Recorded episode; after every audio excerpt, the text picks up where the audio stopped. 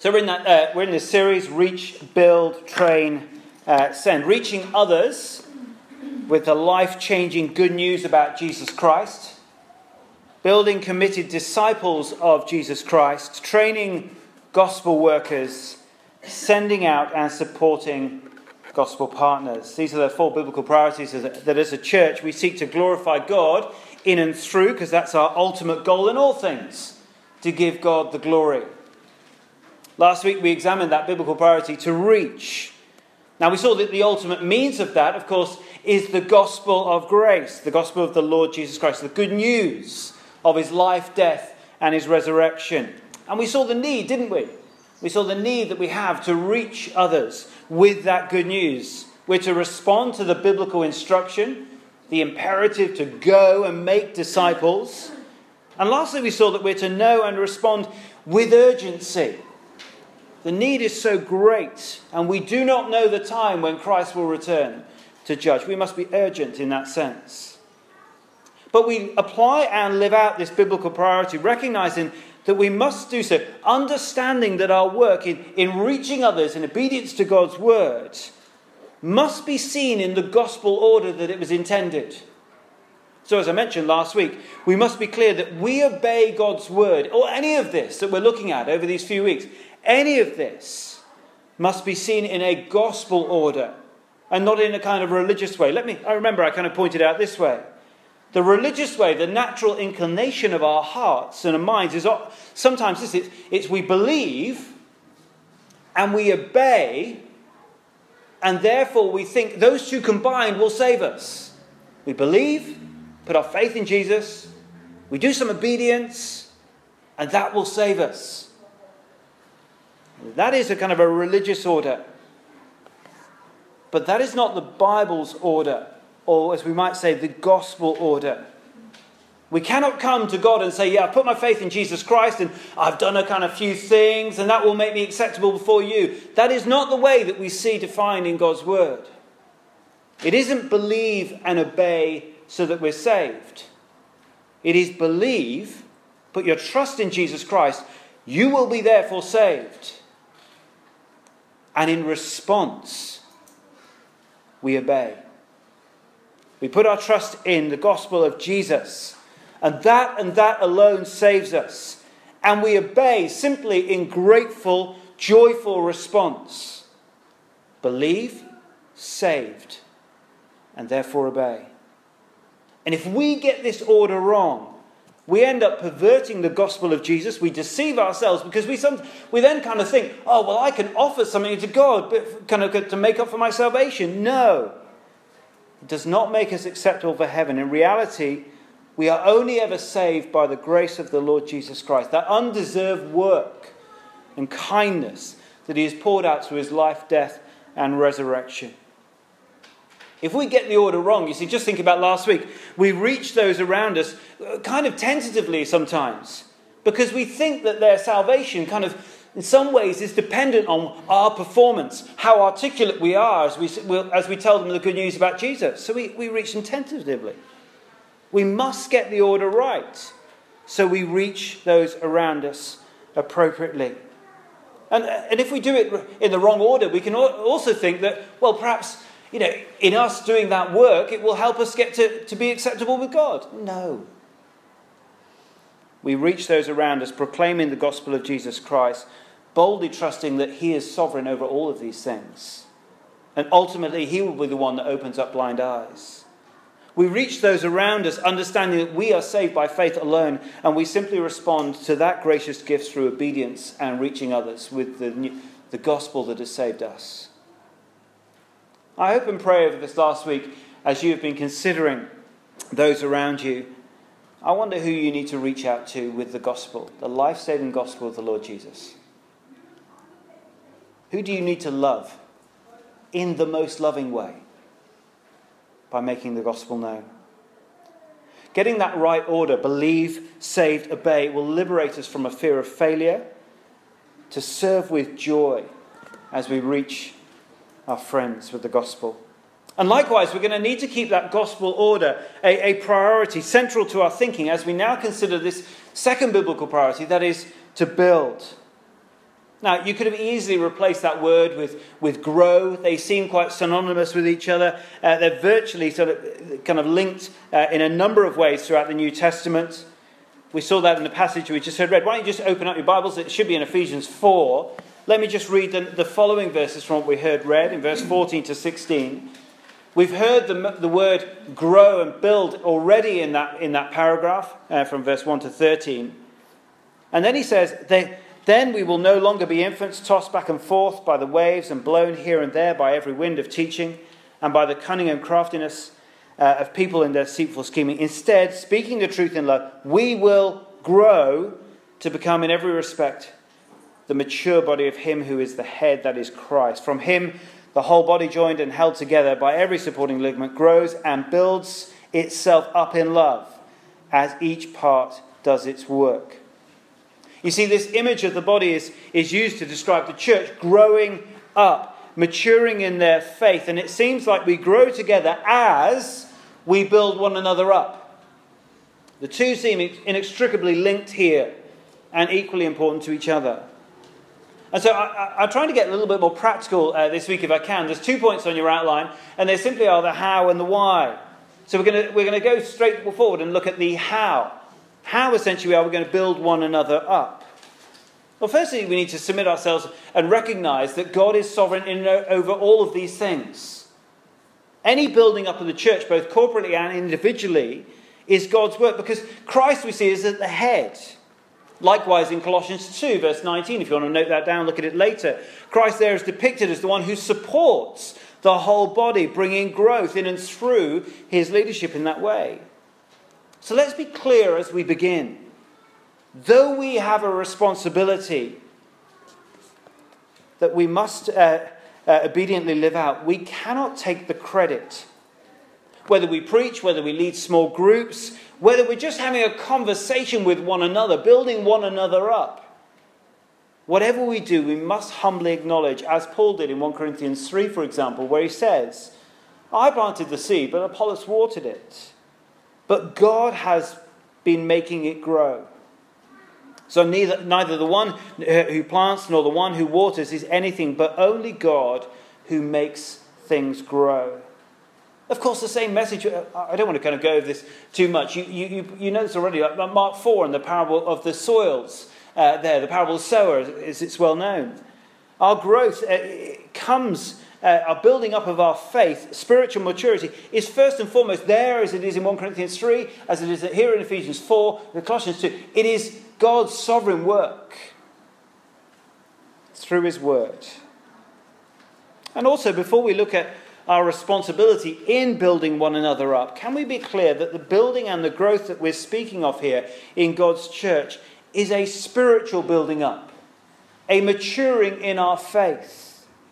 It isn't that numerical growth, which perhaps we might default to very quickly, it isn't that numerical growth is something we shouldn't long for and pray for.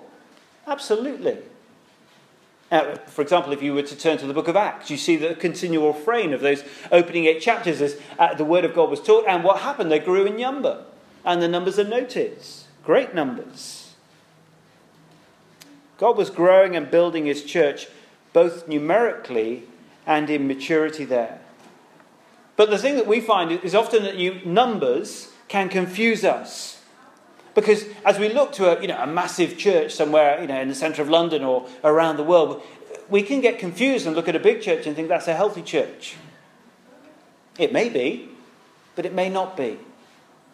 Numbers mustn't confuse us in that degree. Likewise, we can't look at a small church like us and say, oh, well, we must be healthy because we're small. No, it doesn't work like that.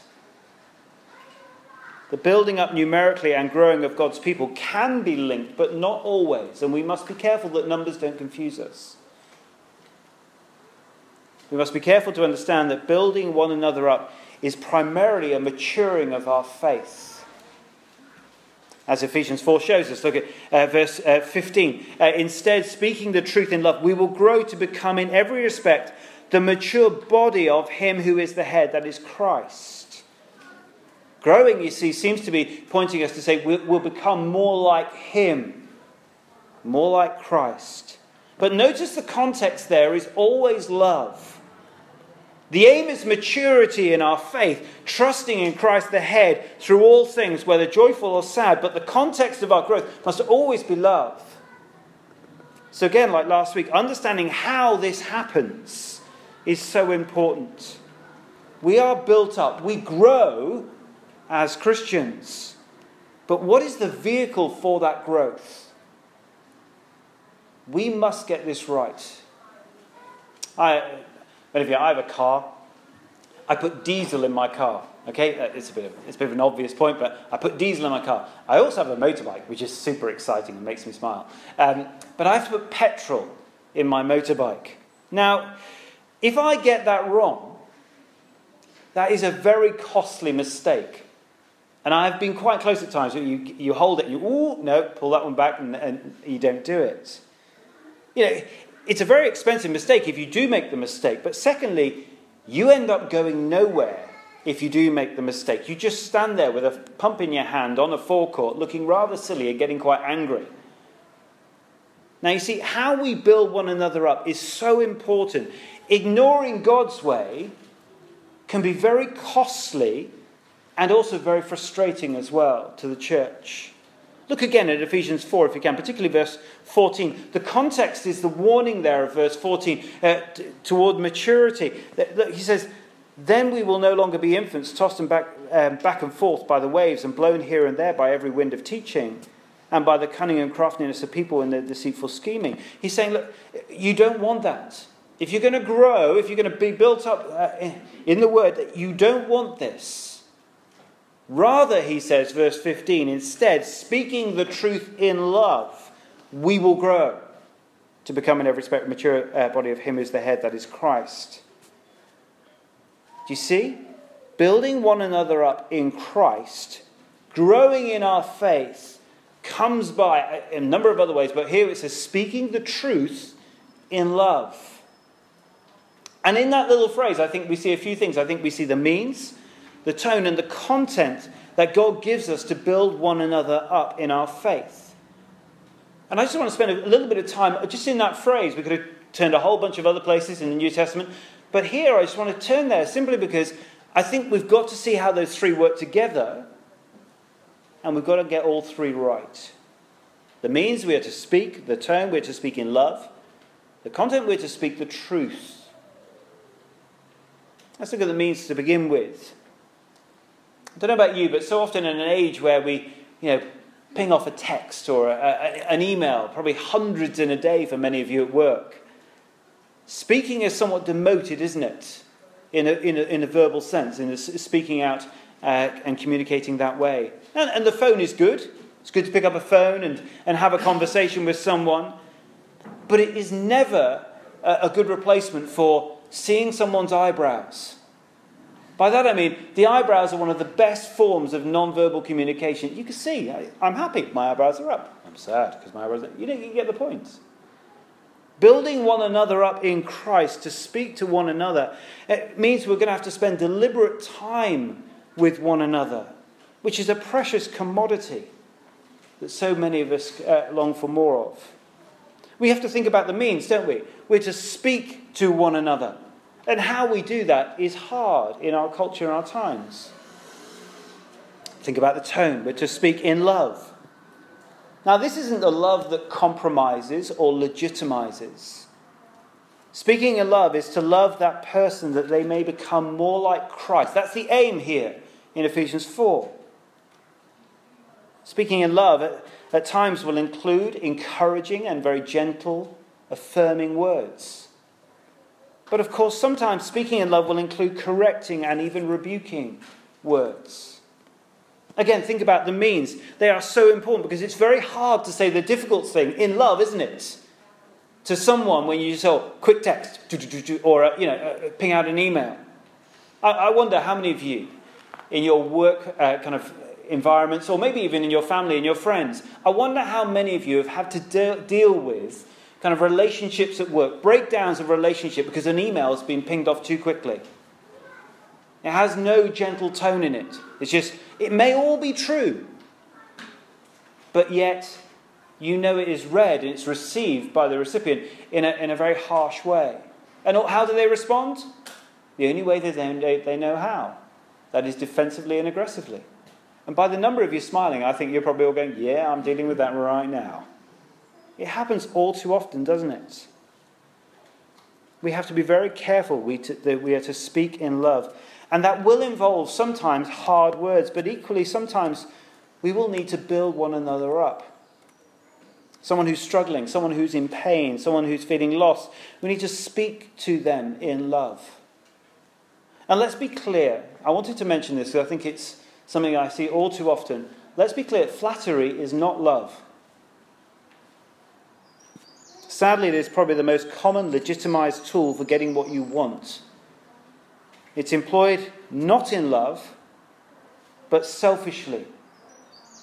It is used so the one speaking gets what they want. And it's used, sadly, even in church ministry all too often. And it's seen, it needs to be seen for what it is. It is not loving, it is selfish, and is self serving and deceptive. See, speaking in love puts the other person first. Not the one speaking, it puts the other person first to build them up toward maturity in Christ. And we must be careful that we do not employ flattery. Now, be realistic. Some of you are going, Well, I know this speaking in love sounds, sounds great, but have you seen my schedule? Have you seen how crushed my time is? You know, if you were to re- meet up regularly to speak face by face, you know, face to face with all your friends, all your family, all your, you just wouldn't have the time. Let me just say this. Acknowledging that reality, don't default to the hopelessness of our time constrained lives and do nothing. Better a small text than nothing. Better a quick phone call for a minute or two than nothing. We're called to build one another up toward maturity in Christ, speaking the truth in love. Now, we've left, if you like, the most important part to the, to the end. That is the content, the truth. We're speaking love, but what we speak is crucial, isn't it, to building one another up. You know, imagine you, you meet a friend, you, you say, let's catch up, and uh, it's nice, let's go for a coffee or a, a, drink or just come round to my house, and uh, you know how it goes. And, and what do we do? We talk about work. Of course we do. We live in London. We talk about the, we, we, we don't talk, we moan about the weather. Of course we do, because we're British. And, you know, we probably talk about at the moment the economy and politics, because that's the current thing, isn't it? Very much in our minds. We're all Brexiteers now and so on. Uh, but, but what is the truth that we are to speak in love? Ephesians 4 is uh, pretty clear. It shows us that speaking the truth will grow us to become more like Christ. Well, of course, Jesus Christ is the one who described himself as the truth See in John 14. I'm the way, the truth, and the life. Speaking the truth is essentially to speak Christ. Christ, who is God's word himself. He was the word, as in John 1. We're to speak the truth of the God's word in love to one another. And this is so important that we grasp this. Because the word is the means of God's rule. We become Christians when we respond to the faith, uh, we respond in faith to the message of the gospel word. That is, what we're doing is when we become Christians, we're submitting ourselves to the rule of the gospel, of the gospel word. As Jesus says in John 5 24, for example, whoever hears my word and believes him who sent me has eternal life. You see, it's a response to the word that we are saved. But as a church and as individuals, we will never grow. We will never be built up as a church in Christ. We will never mature in our faith unless we speak the truth, the truth of God's word in love to one another. Unless the gospel is allowed to permeate every area of our lives as we speak it into each other's lives, we will never grow. Which is why we take the Bible so seriously here at Christchurch Earlsfield. I'm unashamed of that. We won't grow up. We will not mature as Christians. We can't build one another up without the truth in our hearts and on our lips as we speak to one another. Think back again to when you met with your uh, friend from church, when you last met. What did you talk about? Just think proportions. Weather, Andy Murray, you know, just sport in general, the depressing nature of the British culture and our sort of political system. You know, what did you go? How long did you go for in each? All of those are good things. Not, I'm not saying every time we speak, it's, it's, it's Bible's open, uh, speak the gospel. No. We need to be normal and have good friendships and speak about normal things. But how much of your time do you spend speaking the word of Christ to one another? Applying the, the gospel to those areas of life that you're speaking about? If someone is struggling in their marriage, you know, you, you hear a friend and you're having a chat and they say, Yeah, things are a bit tough. Speak the truth in love. If someone is sad, someone's finding London life quite lonely, someone's going through a, you know, a difficult time, illness, speak, speak the truth in love. Someone's getting, you know, you see them, uh, they're getting a bit obsessed with work. It's just all they think about. They're getting so career orientated. Money is everything, their possessions and so on. Uh, speak the truth in love. We should really be apologizing to one another when we don't. This isn't kind of freakish, kind of, ooh, this is a bit crazy church, you what we do. This is normal Christian loving one another, building one another up with the Word of God. If we want to mature, if we want to grow, if we want to be built as a church, this is the way. And again, you need to watch out for weak alternatives. You know, if you see someone struggling, rebelling against God and His Word in a particular way, if you just say, "Oh, you know, you're okay," and a, a bit of a hug, no. Some of those things are fine, but speak the truth in love. You need to apologize for not, if you haven't, for not applying the gospel word to the most sensitive areas of your friends' lives. Now, you've got to acknowledge, they may not appreciate you speaking the truth in love. I know some points in my life I've had friends who come up to me and say, hey, you know, and they've caught me out. And, and it hurts, doesn't it, sometimes? But you need to remember they're doing it in love. Sometimes love can be painful in that way. You need to remember that as you speak the truth in love, your friends may even reject you for, for a time, maybe completely, because it hurts sometimes. But whose rule do we live under? If you are a Christian today, you have submitted yourself to the rule of God through His words. And therefore, you, as you speak the truth in love, you must hold all of those three together. If you just speak the truth without love, it will always be received as interfering criticism, won't it? If you just speak in love, you'll probably default to kind of some gentle platitudes. Oh, you're right, yeah, things go, yeah, how it goes. You never, you never really speak the truth. If you don't dare to speak or communicate the truth of God's word in love, there will be no clarity at all. So, how do we build one another up? We speak the truth of God's word. Our conversations must be gospel centered. And then and only then, look at Ephesians 4 again, we will grow to become in every respect the mature body of Him who is the head, that is Christ. To finish, and, and much more briefly, let's just think of the why question, shall we? Please turn to 1 Peter 2 if you can. Can you just flip to 1 Peter 2? When someone gets to the uh, page number, it's appropriate. Just shout out the page number 1 Peter 2. 1218. 1218. Ash wins. Great. It's unfair, isn't it? He probably knows all the numbers. Page 1218. 1 Peter 2. Now, we won't go through this uh, uh, in any uh, great detail, but if you just flip back to verse 4 of that chapter, you'll see that Peter is employing language of being built up at the beginning of this chapter. In verse 4, we we see that uh, we come to Christ, the living stone, but, but united to him by faith as we are. We also, like living stones, he then says, are being built up. But why?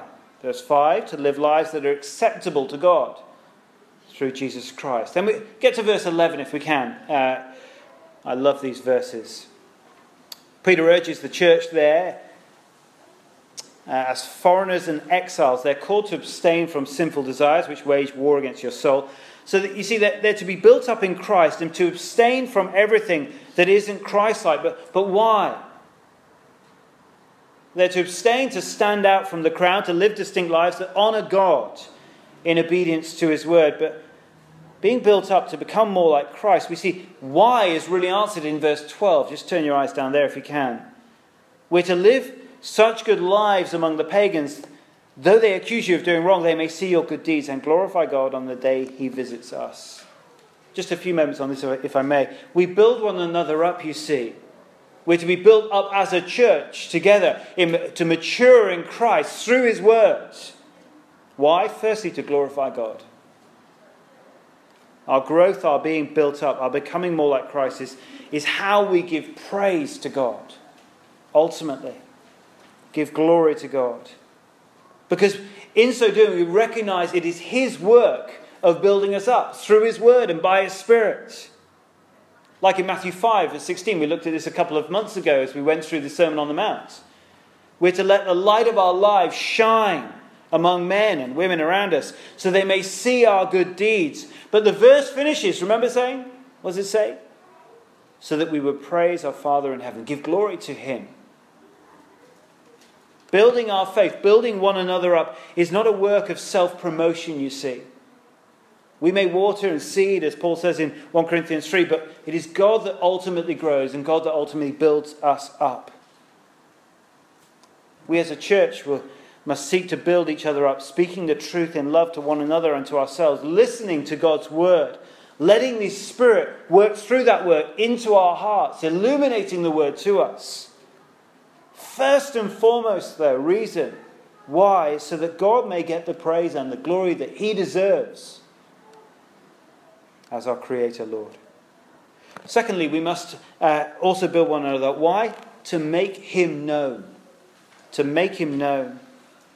Verse 12 of 1 Peter 2 is, is clear that if the church lives such good lives, it says among the pagans there, the non Christian communities that we live in, Earlsfield, Wimbledon Park, Southfield, wherever we live, as we live such good lives amongst all the people around us, Christ like lives Lives that are growing, being built up day by day as we uh, apply God's word to each area of our lives. As we live as foreigners and exiles in London, that is understanding that we're not truly home, that we await uh, our final home place that we're going to be looking at on Tuesday in our home groups in Revelation 22. It's not that we're to be removed or detached from London. We can enjoy this amazing city and all that it offers, but we are called to recognize that our true home is in the new creation that awaits. And if we are those maturing people of Christ in this place, growing our faith, being built up, applying the gospel, then those around, all those people will see that we are foreigners and exiles. They will see our good deeds. And what will they do? They will give glory to God as well on the day that He returns, verse 12 shows us. This is how God makes Himself known to our neighbours, it's through you. This is how God makes himself known to your colleagues and your friends. It's through you. We are to build and, in response, live such good lives among the pagans, it says, though they accuse you of doing wrong, and they will, they may see your good deeds, your Christ likeness, and glorify God on the day he visits us. We are to build, thirdly, why? To indicate life. A healthy church will always have that pervasive concern with church growth and maturity in Christ.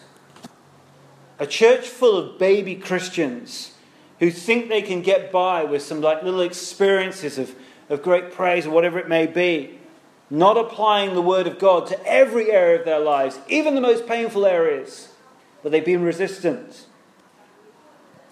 A church full of baby Christians will crumble at some point when the pressures of life, the perennial vicissitudes, as Don Carson called it at Revive, I had to look that one up, but there we go. the ups and downs of life, when the pressure comes, baby Christians will crumble because they haven't applied the Word of God to every area. See, growth is a sign of life, isn't it? One commentator put it this way: "said growing trees are living trees, growing animals are living animals. When something stops growing, what happens? It dies." Mark Dever, from his uh, brilliant book Nine Marks of a Healthy Church, says this: "Remember, it is only the things that are alive that swim upstream. The dead things all float along with the current. We're to be foreigners and exiles, distinct, different." Christ like, swimming upstream against a culture which is drift drifting. Let me conclude, if I, if I may. We're to build one another up, grow in our faith in Christ. Why? We've seen to glorify God. Because our, our growth will be the appropriate praise for all that He has done. Secondly, to make Him known, which will in turn brilliantly give praise to God. Thirdly, to indicate life life in Christ, which is the most wonderful assurance of our faith, isn't it? If you stop growing, if you stop building one another up, eh, what assurance do you have?